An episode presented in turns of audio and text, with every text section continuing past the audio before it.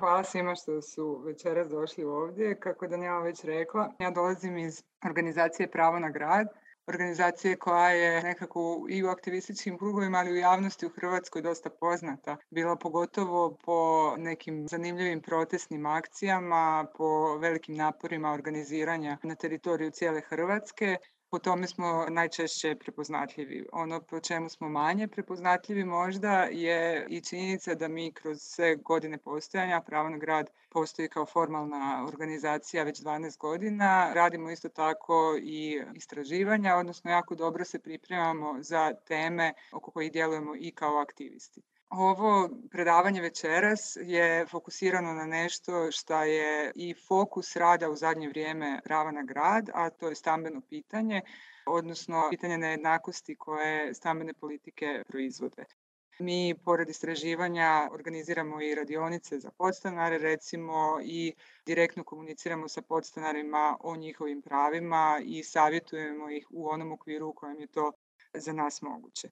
Ova knjiga koja je izdana prošle godine je i podloga za ovo predavanje, ali naravno možemo izaći šire i dalje od nje. I kako je Daniela rekla, ja svakako pozdravljam bilo kakvo prekidanje mene. Jako je teško, vi koji ste, a sigurno vjerojatno većina vas je držala predavanje na Zoomu, jako je teško držati predavanje kada ne vidite reakcije ljudi. Tako da svaki prekid i svako pitanje je svakako dobro došlo i unutar predavanja, znači bilo kakav tip interakcije. Možda zapravo ponovo trebamo osmisliti kako predavanja izgledaju sada kad se moramo ovako družiti na daljinu. Ova knjiga u principu nastaje nakon dugogodišnjeg rada prava na grad na temama stanovanja kao što sam već rekla. Prva ideja je bila na neki način da se uhvatimo jedne situacije, odnosno jednog okvira problema koji se rijetko problematizira u i u aktivističkim krugovima, a i u vrijeme od recimo od prije 4-5 godina o stambenim pravima se pričalo gotovo isključivo iz pozicije ljudskih prava, iz pozicije ravnopravnosti i pravednosti, što je apsolutno ispravno no rijetko kad se pričalo i rijetko kad se istraživalo i komuniciralo informirano o mnogim drugim aspektima stambenog pitanja, poglavito o načinu na koji zakonska regulativa, upravljački mehanizmi potiču neke određene procese unutar stambene krize koju zapravo svi živimo. Stoga smo mi krenuli u istraživanje zagrebačkog okvira upravljanja stanovanjem. Za početak smo krenuli sa temom ako živite u Zagrebu, na koji način možete možda ostvariti pravo na javni stan, odnosno javni gradski stan, ko upravlja tim procesom, kako upravlja tim procesom, koji su uvjeti da biste došli do toga i isto tako na koji način, do koje mjere gradske institucije uopće imaju u svom nekom obzoru pitanje najma na tržištu, nečega što je najamnih stamenih odnosa, nečega što je zakonski dodijeljeno na upravljanje lokalnim samoupravama i zanimalo nas je kako uopće taj sustav funkcionira. Nakon nekog vremena odlučeno je da ćemo raditi knjigu, da ćemo raditi ono neko ekstenzivno istraživanje, ali smo skužili da nema smisla baviti se samo trenutnim pitanjima, trenutnom situacijom, zato što trenutna situacija u stambenim politikama nam ne može puno toga objasniti. Odnosno, za razumijevanje stambenih politika pošto su oni proizvode dugoročne procese i sama gradnja i samo stanovanje i dom su nešto što jako dugo traje. Tako na neki način morali smo zagrabiti u neki širi vremenski okvir. Na taj način zapravo nastaje ideja da se u ovoj knjizi uhvatimo u neku ruku i perioda Jugoslavije i perioda tranzicije, pa i ovog trenutka u kojem sada živimo. Tako je na neki način struktura knjige podijeljena kroz e, sad opisane periode, kroz neke određene procese koji su se dešavali i kroz nešto što je nama jako bitno bilo uvijek podcrtavati, to su neki dominantni narativi koji su prisutni u pitanju stanovanja. Ti narativi u smislu i načina na koji primjerice političari govore o tome, a i načina na koji se u našim kućama o tome govori. Na koji način svaćamo uopće šta je stan, šta je dom, šta je pravo i tako dalje. Tako da je ovo okvir unutar kojeg sam ja pokušala strukturirati periode, strukturirati ovu priču, tako da periodi mogu biti na neki način međusobno usporedivi. Sami periodi su onda razloženi prema zakonodavnom okviru i globalnim utjecajima načinu proizvodnje stambenog prostora, njenom mjestu u ekonomiji grada, prostorni otisak stambene politike, dominantni narativ vezan za stambene statuse i način upravljanja javnim stambenim fondom, kao i odnos javne uprave prema tržištu nekretnina ova priča počinje tamo gdje na neki način i počinje naša urbana povijest. Dosta je to preuzetna možda tvrdnja, ali smatrala sam da je najbolje da pričamo o tome na način da se sjetimo kako je nekada bilo, kako bi uopće mogli danas ocijeniti šta danas živimo. Jedna od stvari koja je bila dosta bitna naglasiti je materijalno stanje, odnosno brojčano stanje koje smo imali prije 30 godina, znači 1991. i moram naglasiti da se Brojke kojima ja ovdje baratam uglavnom odnose na Hrvatsku, zapravo gotovo u potpunosti se odnose na Hrvatsku i u jednom dijelu na Zagreb, ali su u dobroj mjeri u neku ruku neke stvari primjenjive i na ostale republike bivše Jugoslavije, tako da nevjerojatno većina vas će razumjeti ono o čemu pričam. U Hrvatskoj je 89. prije samog početka stambene reforme bilo skoro pola miliona stambenih jedinica koji su bile pod nekim tipom zajedničke uprave. Većina vas vjerovatno sjeća stanarskog prava, odnosno stanova koji su naši roditelji ili bake i dide dobijali preko svojih firmi ili gradova ili već kako je ko kojim putem stigao do tih stanova koji nisu bili u vlasništvu niti države, niti grada, a nisu bili u vlasništvu ni stanara koji su u njima živjeli. U svakom slučaju, zašto je ova brojka bitna? Iz dva neka osnovna razloga. Bitno je da razumijemo gdje se Jugoslavija, odnosno gdje smo se mi nalazili u tom smislu u nekom globalnom sustavu, odnosno barem evropskom sustavu percepcije javnog stanovanja. Javno stanovanje, odnosno javne stambene jedinice su nešto što su sve države, naravno, zapadne Europe proizvodile, posebice nakon drugog svjetskog rata.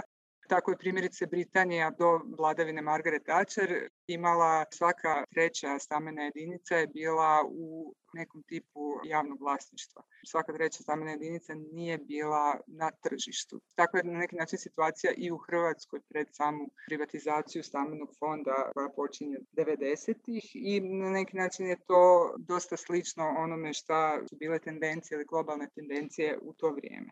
Druga stvar zašto je ovo bitno je nešto čega se ja uvijek sjetim kada u nekom javnom govoru ili kada vidimo nešto što je često izgovaraju da li političari, novinari ili bilo kakvi tipovi javnih osoba, a tako nešto možemo čuti naravno i u privatnim razgovorima, a to je da naš narod voli da živi u e, privatnom vlasništvu ili da stane u privatnom vlasništvu. Odnosno, nijedan drugi stambeni status ne priznaje.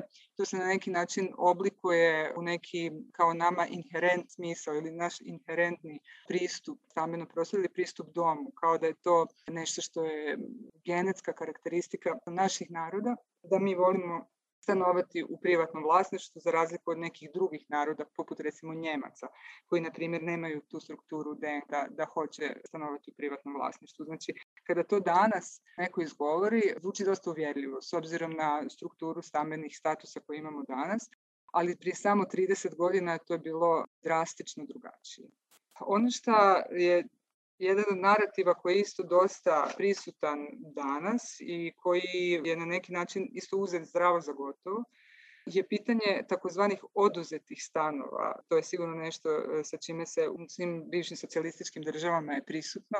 Ta tema da je nakon drugog svjetskog rata su nekim određenim ljudima stanovi oduzeti kako bi se neko drugi namirio. To oduzimanje stanova je jedan veoma zeznut narativ koji je teško jednostavno rasformirati, no ono što je zapravo ključno za razumjeti po meni u tom smislu je razumjeti kako je izgledao urbani prostor koji je nasjeđen nakon rata i šta je prije rata bila situacija, kakva je stambena zapravo priča naših gradova bila prije rata.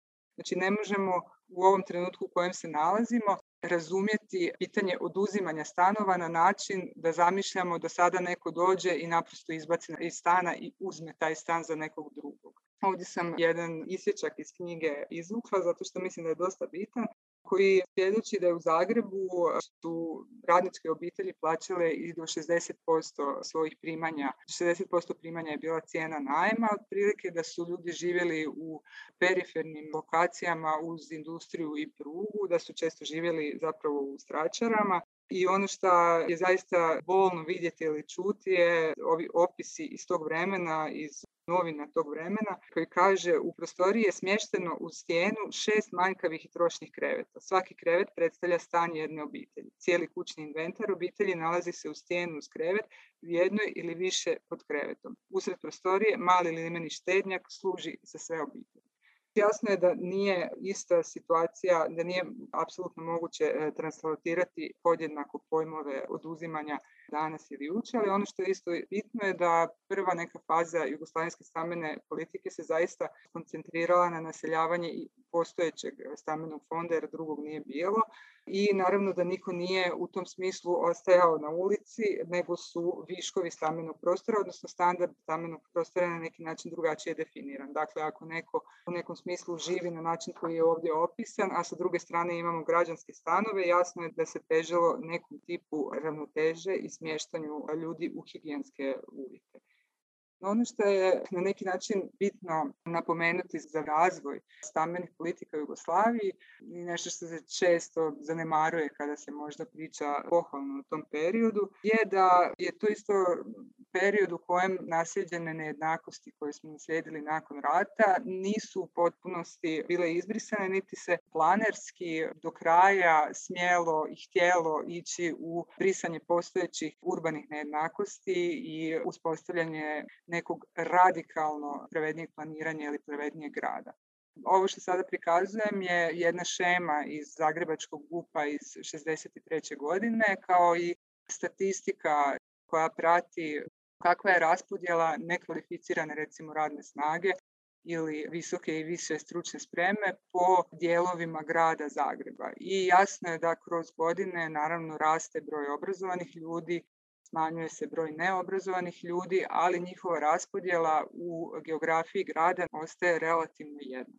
U slučaju Zagreba, krajnje istočni i krajnje zapadni dijelovi Zagreba uvijek su u nekom tipu disproporcije u smislu obrazovanosti prema središnjim dijelovima grada. Posebno isto je zanimljivo i u Zagrebu, a i u Beogradu pogotovo, je situacija u kojoj se bespravna gradnja, odnosno sve ono što planirana gradnja nije mogla podnijeti, znači svi oni radnici koji su gradili svoje kuće na rubovima grada nikada nisu bili na neki način ti teritoriji inkorporirani u samo planiranje ili razumijevanje problematike u gradu, pa tako vidite na istočnoj strani ove šeme samo velike kvadrate koje prezentiraju ono, industrijski dio Zagreba, a ne vidi se nijedan ovaj kružić koji bi prezentirao da tu postoji neka stambena zajednica da tu postoje neki ljudi koji tu žive. Dakle, Jugoslavija svakako zanemaruje dijelove svojih radi slike onoga što bi stanovanje, odnosno pravilno stanovanje trebalo biti, zanemaruje realnost u kojoj mnogi žive. Isto tako, ono što se dešava u Jugoslaviji 70-ih počinje biti primijećeno u svim državama istočnog bloka kojem Jugoslavija na taj način nije pripadala, ali svejedno da se dešava nešto što je nazvano profesionalna segregacija. Sam sustav raspodjele stanova koji su se gradili je naginjao ka tome da se visoko obrazovani kadar i takozvana inteligencija da na neki način imaju više mogućnosti za dobijanje stanova.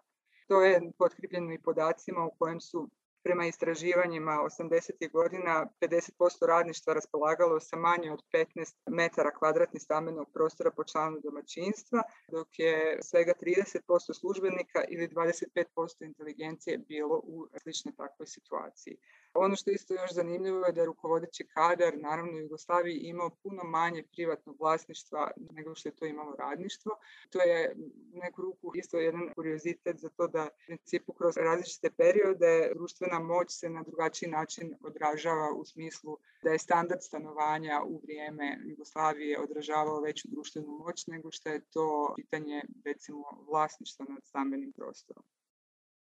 Jugoslavija konstantno mijenja i transformira svoje stambene politike u nekom smjeru koji postaje sve kompleksniji i teži ka nekom sve širem deliberativnom procesu koji bi više vrijednosti iz proizvodnje pretvarao u stanove, bolnice i ostale servise koji su potrebni u jednom gradu, pa se tako sustav lučivanja o tome koliko će se stanova izgraditi dosta usložnio tijekom vremena. Ovo ovdje je prikaz šeme načina na koji se odlučivalo u Sisačkoj željezari u jednom od velikih industrijskih kompleksa Jugoslavije. Jedna od stvari koja bitno napomenuti možda i kada gledamo ovu šemu, ona je proizašla iz razgovora baš na mjestu ono, Sisačke željezare, znači sa ljudima koji su radili u ovom sustavu. I ono što je bilo nama dosta puta podcrtano, iako danas djeluje kao da nema šanse da se to tako na neki način demokratično dešavalo, da radnička vijeća i slični organi odlučuju o tome koliko će se vrijednosti usmjeriti u stambenu izgradnju, da je to zaista tako kod njih funkcioniralo. Sada možemo vjerovati, no ono što je istina i za Sisačku željezaru kao i za sve, za generalno e, sliku stanovanja u Hrvatskoj i Jugoslaviji je da je naravno, kao što sam već napomenula, znači rukovodeći i visoko obrazovani kadar e, uživao puno više stambenih kvadrata, kao i više stanova u odnosu na ono koliko je niže obrazovani radnički kadar bio u prilici da to radi uzrok i kombinacije toga teško je pokreti u jednom predavanju ili u jednoj knjizi, niti ja i u knjizi ne tvrdim da mogu u potpunosti govoriti o svemu tome, no na neki način ono što je bila namjera razumijevanja, odnosno pružanja okvira stambenih politika je prikazati do koje mjere je okvir upravljanja stambenim pitanjem bio kompleksna i razrađena stvar i ona stvarno u svojoj provedbi može biti bolja ili lošija, a isto tako kroz model dodjele stanova možemo vidjeti gdje nastaju problemi, na koji način je model dodjele napravljen tako da favorizira jednu skupinu.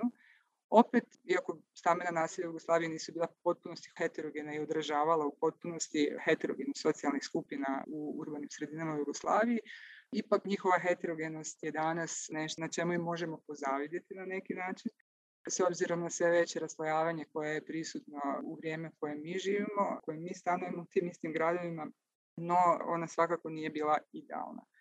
Jedna od stvari koja se rijetko kada se priča, bar iz mog nekog iskustva ili razumijevanja, pohađanja različitih tipova razgovora na temu ili čitanja na temu tranzicije, stambena reforma se zna rubno pokazati, rubno spomenuti, ali malo gdje je o stambenoj tranziciji se razmatra ona sa onim što su zapravo posljedice ili traume od te same tranzicije koju smo prošli i uloga koju je stambeni prostor u toj tranziciji imao. Naravno moramo ovdje spomenuti da tu svoje autorice koje su naravno tome pisale, poput Dubravke Sekulić, koja čak mislim da je ovdje u publici, u nekom širem smislu time se, kažem, stanovanje na neki način sekundarno kada se priča o privatizaciji i o tranziciji, najčešće se priča o privatizaciji i tranziciji privrednog sektora, kojim je zapravo stanovanje bilo veoma povezano. Ali dobro.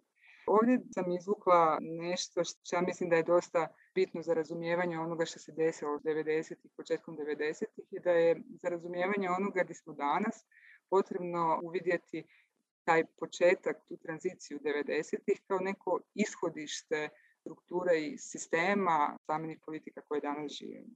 Tako je i Petar Rodik zapravo navodi da je kroz privatizaciju koncept stambene politike kao segmenta sveobuhvatnog paketa socijalnih mjera prestao postojati. Mi danas imamo fragmentaciju stambenog pitanja, fragmentaciju u smislu da je javno stanovanje pitanje neke socijalne pomoći i nešto što je zapravo usmjereno samo na jednu usku i najsiromašniju skupinu društvu, a da je naravno sve ostalo prepušteno tržištu ne možemo zanimariti lokalne prilike i lokalne dešavanja u vrijeme tranzicije, ali uvijek na neki način se moramo podsjetiti da ona ne nastaje u vakumu, odnosno da ona nastaje isto kao što su i veliki programi stambenog zbrinjavanja nastajali u drugoj polovici 20. stoljeća, tako i vrijeme privatizacije je nešto što je globalni trend kraja 20. stoljeća i u čemu mi svakako nismo usamljeni. Jedna od stvari koja meni tu veoma zanimljiva bila je i ova formulacija iz teksta koji zapravo izdaje Svjetska banka 93. i koju pišu za urbani stručnjaci koji su unajmljeni od Svjetske banke i zaključak da je sama Svjetska banka u periodu od 1980. do 1990. evoluirala i da zagovara reformu institucija, politike i regulacija kako bi se omogućilo odmicanje od ograničene i projektno bazirane podrške javnim institucijama u proizvodnji stambenog prostora. prijevodu ovo znači da se odustaje od poticanja, odnosno odobravanja investicija u javnu proizvodnju javnih stambenih jedinica i da je država tu, odnosno javne uprave, da prema zaključku ono tadašnje svjetske banke su zapravo samo provajderi mogućnosti da neko drugi gradi stambeni prostor. To se u vrijeme 80. i 90. smatralo kao apsolutna istina, s obzirom i na stambenu krizu tih godina, jedino rješenje koje se nudilo je zapravo privatizacija javnog stambenog fonda, ali i prestanak investicija u javne stambene projekte i prepuštanje stanovanja dinamici tržišta koja je li onda kao zadovoljava sve naše potrebe. Mislim, samo za primjer globalnosti ove teme su recimo brojke koliko je su Sjedinjene američke države ulagale u javne stambene programe kroz ove decenije. Znači, 78. godine Amerika ulaže 83 milijarde u izgradnju javnih stambenih jedinica, 83. ulaže 18 milijardi u istu izgradnju, dok već 1996. odnosno u drugoj polovici 90. javna ulaganja u izgradnju javnih stambenih jedinica su nula. Programi tog tipa investicija u potpunosti prestaju i dok se stvaraju neki drugi tipovi mjera stambenih javnih o kojima ću govoriti nešto kasnije za nas me čini da je zaista bitno e, je razumjeti da je u periodu tranzicije promijenjena sama priroda stambenog prostora, a pitanje pristanka na privatizaciju stambenog prostora je nešto što je danas isto dosta uvrižen narativ. Ja često na stručnim, recimo arhitektonskim skupovima mogu čuti kako, pa i na, nekim drugim stručnim skupovima, kako su 90-ih svi eto pristali i htjeli e, privatizaciju stanova i kako su svi htjeli otkupiti svoje stanove, što mi se čini kao jedan dosta pojednostavljen narativ onoga što se zaista desilo. U to vrijeme su provođene i istraživanja pristanka na privatizaciju, odnosno mišljenja stanara o tom samom procesu. Istraživanje koje je početkom 90-ih rađeno na Filozofskom fakultetu, odnosno koji je radio profesor Čadarović, zaključuje da je generaliziranost pripravnosti za otkup stanova stalno se iznova potvrđuje, a njena priroda se krije u nepostojanju stvarnih alternativa. Istodobno, navedeni podaci govore i o tome da se stan kao buduća nekretnina zasad još uvijek najmanje drži nekretninom kojom će budući vlasnik operirati na slobodnom tržištu stanova, već se otkup stanova ponajprije doživljava kao prisilna mjera nužne stabilizacije obiteljskih stambenih situacija. U tom se smislu sloboda donošenja odluka kao i ekonomskog ponašanja u sferi raspolaganja nekretninama ovdje tek simbolički izražava. Mislim da je to jedna od dosta dobar opis situacije tada, ali i općenito situacije u kojoj je pitanje vlasništva, odnosno pitanje prirode stambenog statusa uglavnom povezano sa sigurnosti stambenog statusa, odnosno sigurnosti doma. Onaj vid stambenog statusa za koji imamo garanciju da će biti siguran stambeni status je onaj stambeni status koji mi želimo, znači koji mi volimo na neki način.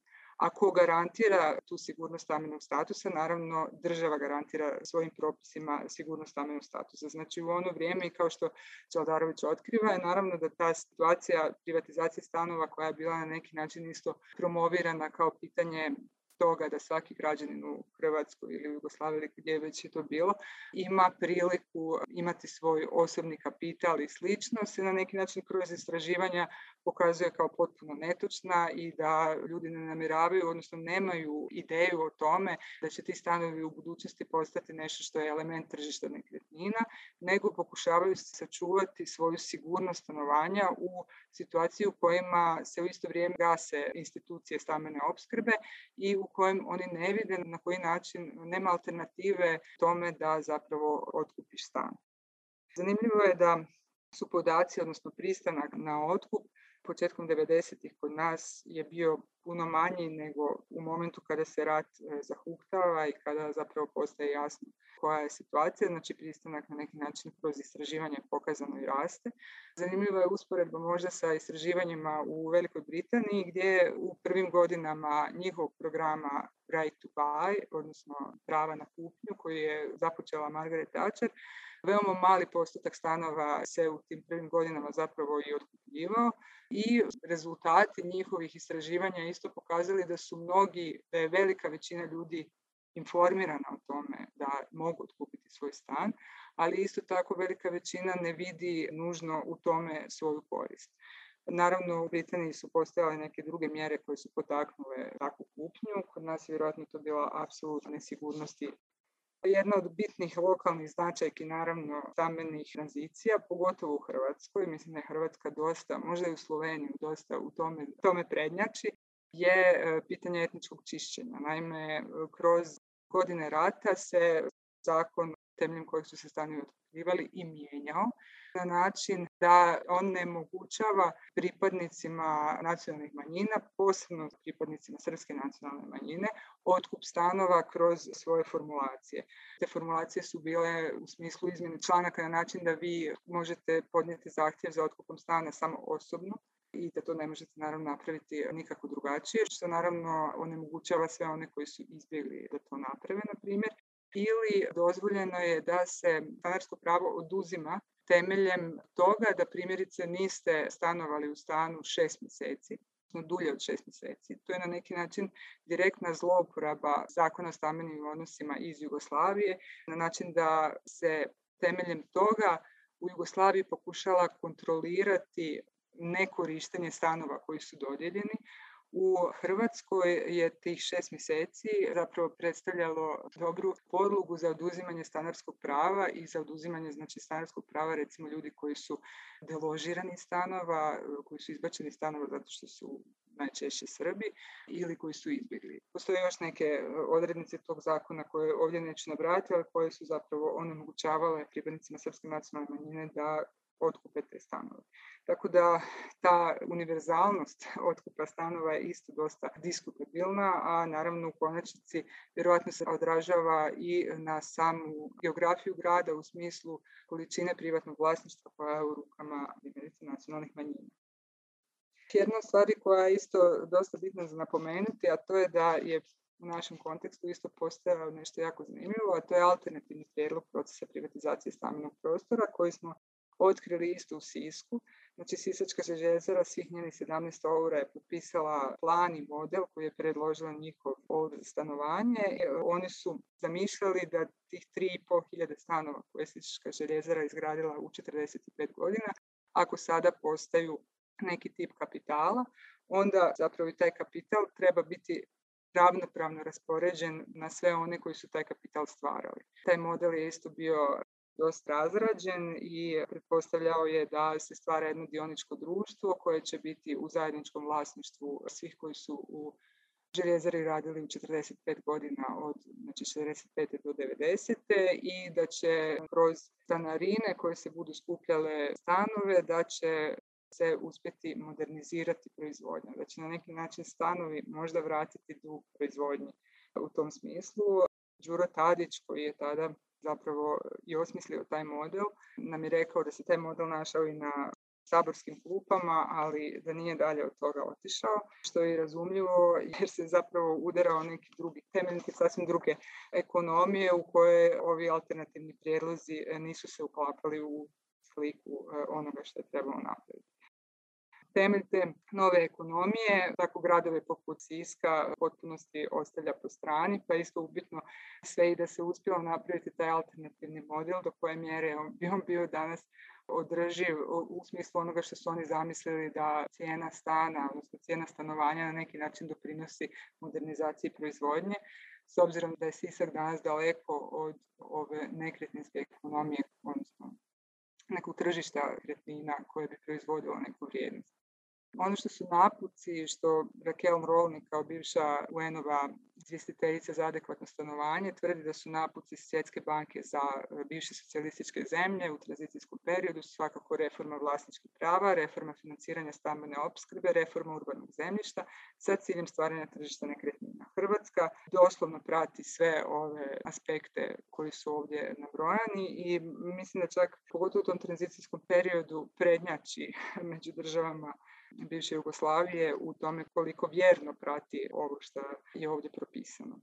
Prostorni otisak tog vremena 90-ih je na neki način dosta vidljiv u našim gradovima, zato što u vrijeme još uvijek takozvani nesređenih vlasničkih odnosa, ono gdje se kreće graditi su oni dijelovi grada koji nisu bili u potpunosti isplanirani za vrijeme Jugoslavije, odnosno koji su još uvijek bili dio grada, ali su još uvijek imali gotovo ruralnu regulaciju ili su bili nešto što bi danas nazvali kao neka suburbana regulacija, odnosno imali su jako puno privatnih vlasničkih parcela. Ono što je zanimljivo za taj period isto je da primjerice Hrvatska, dakle naravno i grad Zagreb, ovo ovdje su primjeri e, rasta zagrebačkog naselja Kajzerice kroz godine, odnosno rasta izgradnje. U Hrvatskoj, odnosno u Zagrebu, kidaju se takozvani planovi nižeg reda koji su trebali regulirati standard gradnje.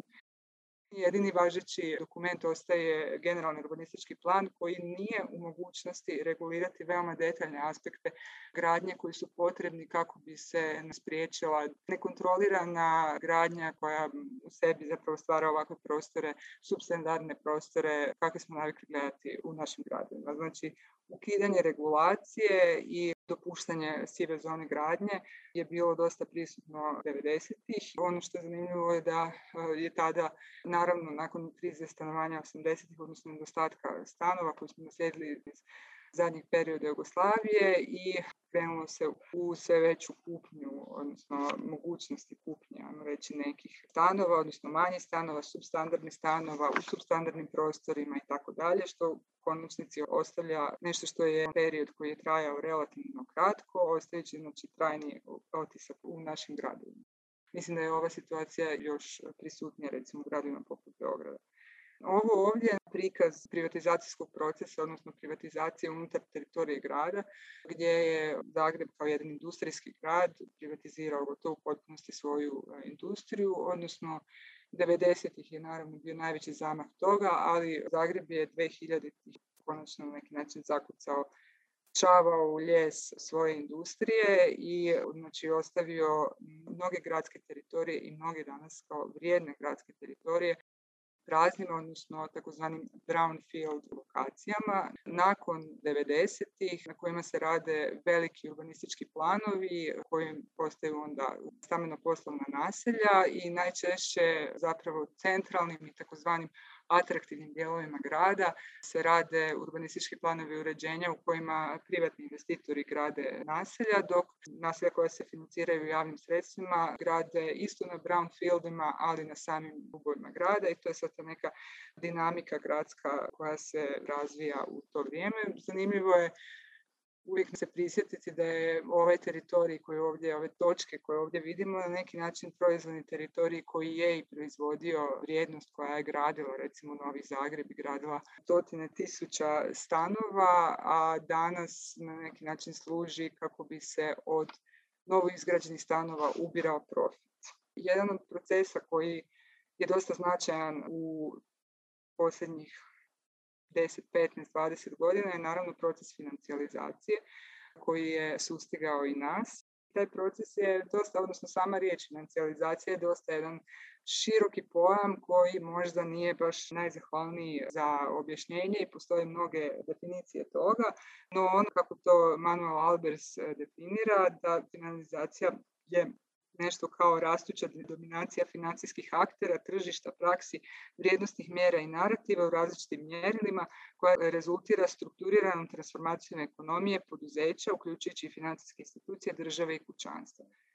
Kod pitanja stanovanja, jedan doista onako kao zanimljiv primjer financijalizacije, rastuće dominacije financijskih aktera i vrijednosti je tema recimo jamstava za stan odnosno na koji način se obiteljski odnosi mijenjaju s obzirom da ulaze u prostor financijskih proizvoda. Kada kupujete stan i trebate imati jamca za taj stan, onda taj jamac je najčešće neko iz obitelji, otac, majka ili kako već to bude i na neki način se onda odnosi isto tako premeću ruku.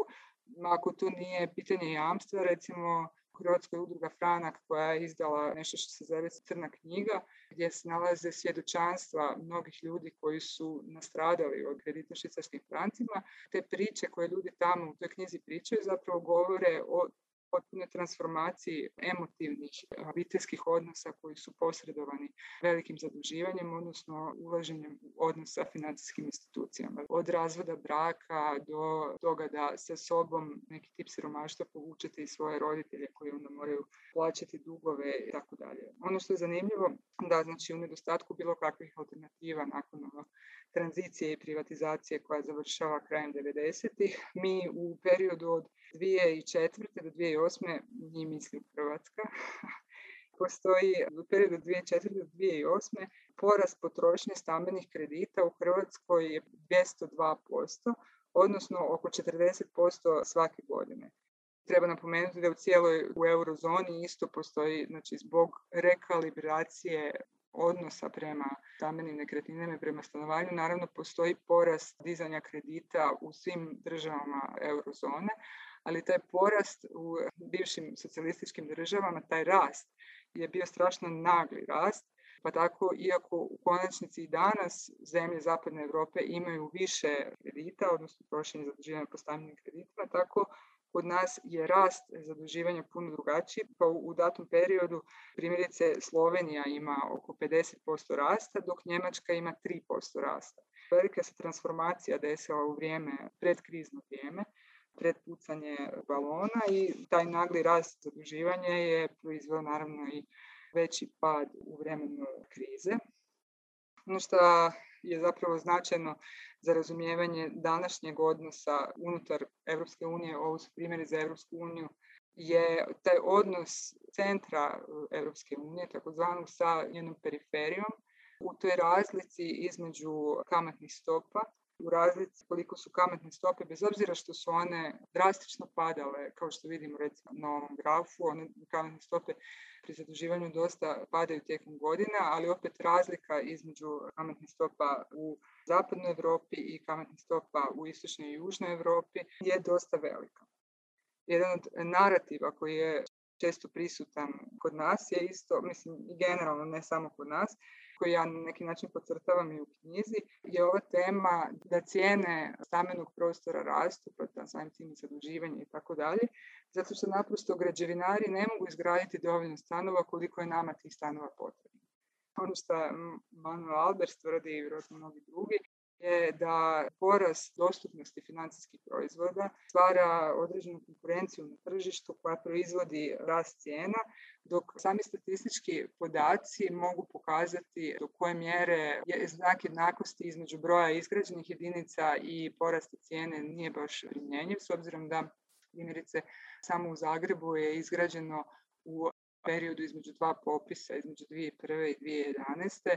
nekoliko desetina hiljada stanova više nego što je nastalo novih kućanstava. Dakle, ne postoji manjak stambenih jedinica, nego postoji manjak priuštivih stambenih jedinica, odnosno regulacije koja bi dozvolila da stanovi budu priuštivi. Ovo ovdje je graf rasta cijene stambenog prostora u Hrvatskoj. Vidimo i ovaj pad nakon krize, znači od 2009. pa do 2015. kada se počinje malo dizati i onda se 2017. naglo diže cijena stambenih jedinica. Ovaj graf je iz znanstvenog rada koji je izdala Hrvatska narodna banka koji ima za tezu da su javne politike, odnosno takozvane mjere subvencija kredita, proizvele ovaj nagli rast cijena, odnosno ovoliki rast cijena. Znači, jedna od stvari sa kojima su se tvorci ove mjere subvencije kredita. Subvencija kredita je za one koji ne znaju dosta prisutna ovdje u Hrvatskoj, a to je da se obitelji, odnosno kućanstva, odnosno pojedinci do 45. godine života se mogu prijaviti na subvencije kredita. Subvencije su od 30 do 50% subvencije rate kredita pet godina, odnosno po još jednu godinu za svako živo rođeno dijete u tom periodu, tako da zapravo ljudi ono ulaze u, taj, te kredite, odnosno subvencije sa idejom da od 5 do recimo 7-8 godina država im plaća 30 do 50% njihovog kredita. Prve subvencije kredita koje nastaju u Hrvatskoj, znači taman kada je kriza bila na svom vrhuncu 2010. godine, kada je postojao veliki broj 13.000 novo izgrađenih stambenih jedinica koje nisu mogle biti prodane. U to vrijeme država donosi prve kratkoročne zakone, subvencija kredita, jamstva u bankama i tako dalje, u kojima se potiče zaduživanje ljudi u bankama, odnosno država daje određene jamstva za zaduživanje i tako dalje, dok se u isto vrijeme ukidaju neke beneficije koje su ljudi mogli imati u temeljem recimo najma. Do tada ste mogli, koliko plaćate najam, mogli ste dobiti oprost poreza, odnosno u jednom dijelu zbog e, cijene najma. Znači, država se u potpunosti orijentira svoje stambene politike na to da potiče kupnju, čak u nekom času ukida i porezne olakšice, odnosno neplaćanje poreza za kupnju prve nekretnine i u potpunosti zapravo definira svoje stambene politike prema tome da li ste voljni ući u odnos sa financijskim institucijama. Znači danas vi ako imate nasljedite od ne znam, mame, tate, bake, 30.000 eura i hoćete kupiti stan, ne možete dobiti recimo subvenciju države ukoliko ne uđete u kredit. Cifra nasljedstva bi morala biti veća. Ali u svakom slučaju morate na neki način stvariti odnos sa financijskim institucijama i tek tada dobiti na neki Počela sam sa etom prostornih nejednakosti koje smo naslijedili od prije drugog svjetskog rata, odnosno tome da bogatiji obrazovanje žive u središtima grada, a da sirotinje ide na njene rubove. Takva situacija na konačnici je kroz različite prostorne i stambene politike prisutna i danas. Ali ovo što vidimo ovdje, red na ovoj lijevoj mapi, lokacija, znači ovdje se najviše crveni, su dijelovi grada u kojem su ljudi u najvećem postotku rizika od siromaštva, to su ujedno i dijelovi grada u kojima grad gradi danas javne stambene jedinice, gdje se javne stambene jedinice sudjeljuju najsiromašnijim slojevima društva i smještaju se u one dijelove grada u kojima je već rizik od siromaštva dosta visok. Dakle, taj tip prostorne politike uopće ne percipira neki proces getoizacije koji proizvodi. Isto tako, ovo ovdje sa lijeve strane je mapa, odnosno ovo crveno je raspored stamenih naselja koji su proizvedeni u Zagrebu u zadnjoj fazi samoupravnog socijalizma, odnosno u takozvanoj DUSI fazi, a sa desne strane su na mapi lokacije e, javnih stambenih programa od 2000. na ovamo u Zagrebu i jasno je da se svi ti stambeni programi, odnosno postoji neki kontinuitet e, prostorni kojem se taj neki prsten, rubni prsten Zagreba uvijek na neki način vidi kao mjesto za izgradnju javnih stambenih programa s tim da naravno način na koji se ti stanovi kupuju, dodjeljuju i tako dalje, naravno kao što znate drastično drugačiji i onda se sama socijalna slika ili heterogenost tih naselja i danas još upitnija nego što je to bio slučaj vrijeme dok se gradio Dusi. Kod nas se često zna reći da postoji gentrifikacija u onom smislu kako o njoj možemo čitati ili vidjeti je u zapadnim zemljama i u gradovima zapadne Europe, zato što mi smo eto vlasnici, nas niko predominantno su naša kućanstva vlasnička, nas niko neće samo tako istjerati ili podignuti nam cijene. No, ono što pokazuju statistički podaci recimo za grad Zagreb je da središnje četvrti u gradu rapidno gube stanovnike, pa je tako Donji grad izgubio 20% svog stanovništva u periodu od znači najcentralniji dio Zagreba u periodu 2001. do 2011. godine, Vidjet ćemo šta će pokazati novi popis, ali recimo potres zasigurno e, nije doprinio ostanku u Donjem gradu. Pitanje je svakako koje se nameće i koje nije dovoljno izraženo je koliko se radi o odlasku stanovnika iz tih centralnih dijelova grada, a koliko o nemogućnosti ulaska u te dijelove grada. Znači, ti dijelovi grada imaju skuplju cijenu nekretnine, skupi najam i nemaju nikakve javne stambene programe.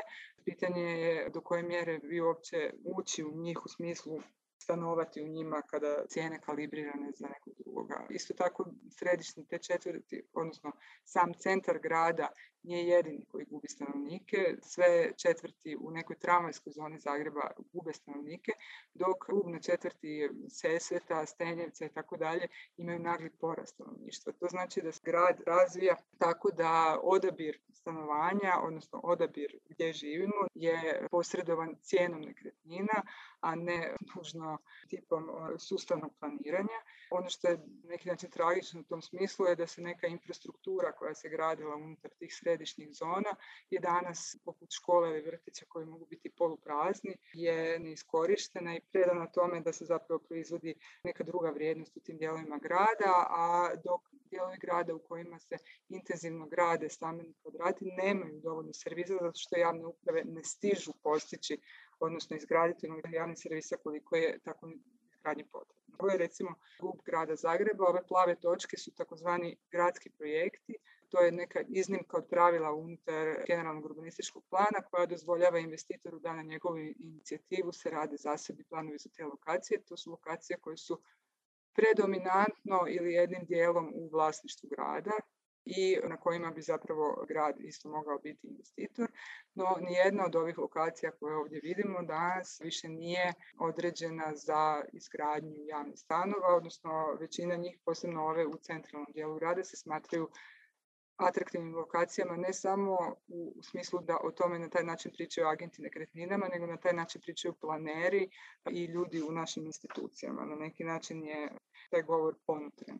Tu u samom središtu se nalazi recimo područje bivše tvornice Gredelj, ogromno područje u samom središtu grada koje je u vlasništvu grada i Hrvatskih željeznica koje znači, čeka, ajmo reći, investitore, odnosno nikada recimo takva lokacija nije bila razmatrana za lokaciju za javne stambene programe, dok su on skroz na istoku grada, daleko od bilo kakve infrastrukture, recimo bivša svinjogojska farma je pretvorena u stambeno naselje, odnosno tamo je izgrađeno stambeno naselje sa stanovima koji su većinom u vlasništvu grada. Ova zemljišta, središnja i atraktivna zemljišta čekaju e, neke druge investitore, dok one potrebe grada koje su, ajmo reći, izmjerene za one potrebe za stanovanje se kao se radi na rubovima grada, isto tako takozvani POS program koji smo mi ovdje imali, program poticane stanogradnje, koji je, gdje su se gradili stanovi koji su se onda prodavali po jeftinijim cijenama, to je isto bio neki javni program.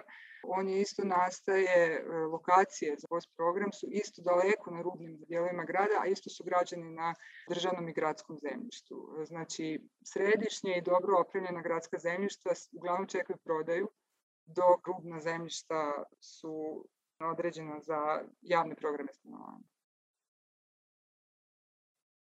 Ove lokacije o kojima govorim, koje su još uvijek u vlasništvu grada, još uvijek nema jasnih investitora koji će doći tu. Mislim, mi smo imali 2019. smo veliku situaciju takozvanog zagrebačkog Manhattana, gdje je htio prodati da znači ovim um, investitorima iz Ruskih Emirata, ali tu se mi imamo ono neke određene investitore ili developere poput velikih firmi, poput jedne koja se zove VMD, koja je nedavno izgradila na bivšem privatiziranom industrijskom zemljištu u tvornice Nade Dimić u centru grada i tako. Mislim, ništa to za sad nisu neka užasno zvučna imena da bi u nekom kontekstu širem zvučala kao e, velika. Ne znam ko će se javiti za gredelj. Recimo za klaonicu, za jedan drugi prostor znači, koji je bio prodavan prije nekih 7-8 godina. Tu su u igri bili, ako se dobro sjećam, Todorić, znači bivši vlasnik Konzuma i mislim da vlasnik Delte, tadašnji vlasnik Delte u Srbiji tako. Mislim kao na neki način su to bili još uvijek ovi neki naši domaći tajkuni. Ko će sad doći, ne znam.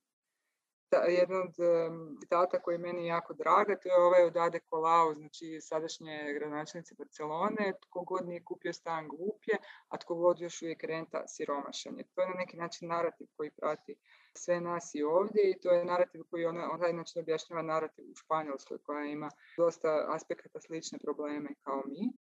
No, mi smo išli pogledati šta znači najmiti, odnosno dobiti stan u gradu Zagrebu, javni stan, mjeriti na neki način ko može više, ko ima više šanse, ko ima manje šanse, s obzirom na zakone koje imamo naravno u dobijanju stanja prednjače oni koji imaju recimo puno godina, koji imaju braniteljski staž, zbog načina, odnosno modela kako je on postavljen, on nije nužno namjerno postavljen loše. On je zapravo samo strašno zapušten.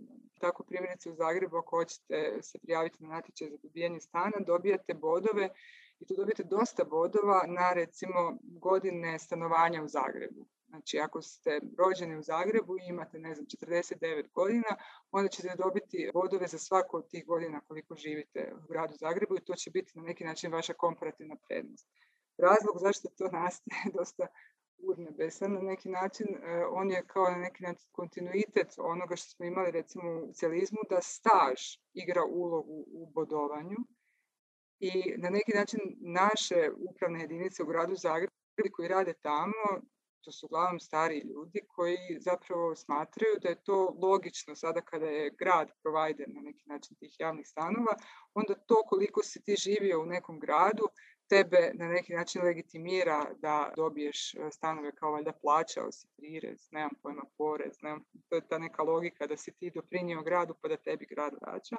Tako da sustav preferira stariju populaciju, braniteljsku populaciju ima ovaj, niz tako raznih rupa, pa tako recimo bivši branitelj 65 godina je puno iznad recimo žene srednjih godina sa maloljetnim djetetom samohrane majke, a dijete sa invaliditetom.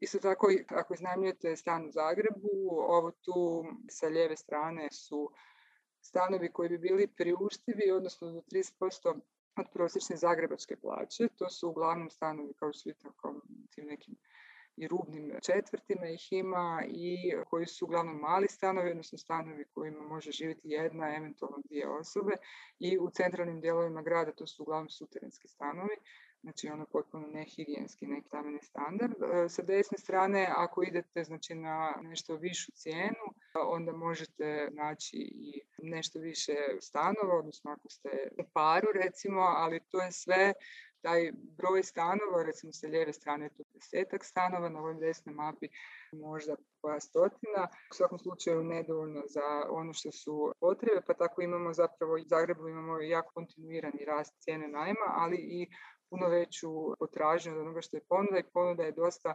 skupa i dosta slabog standarda, odnosno dosta nam je stambeni standard nizak s obzirom da nemamo nikakvu regulaciju najma na tržištu. Crne točke su Airbnb, znači način na koji je ono Airbnb opsio Zagreb, pojave Airbnb-a i od nekog razvoja Zagreba kao turističkog centra negdje od 2013. godine na ovamo, sve je teže naći u Zagrebu adekvatan stambeni prostor za najam i pogotovo je nemoguće naći u središnjim četvrtima, pogotovo u donjem gradu. Većina tih nekretnina pretvorena je u Airbnb. Samo za ilustraciju, broj stanova koji su na Airbnb su skoro jednaki broju stanova koji grad Zagreb ima u svom vlasništvu. Eto, ja bih se ovdje zahvalila i nadam se da nije bilo eh, pred. Hvala vam.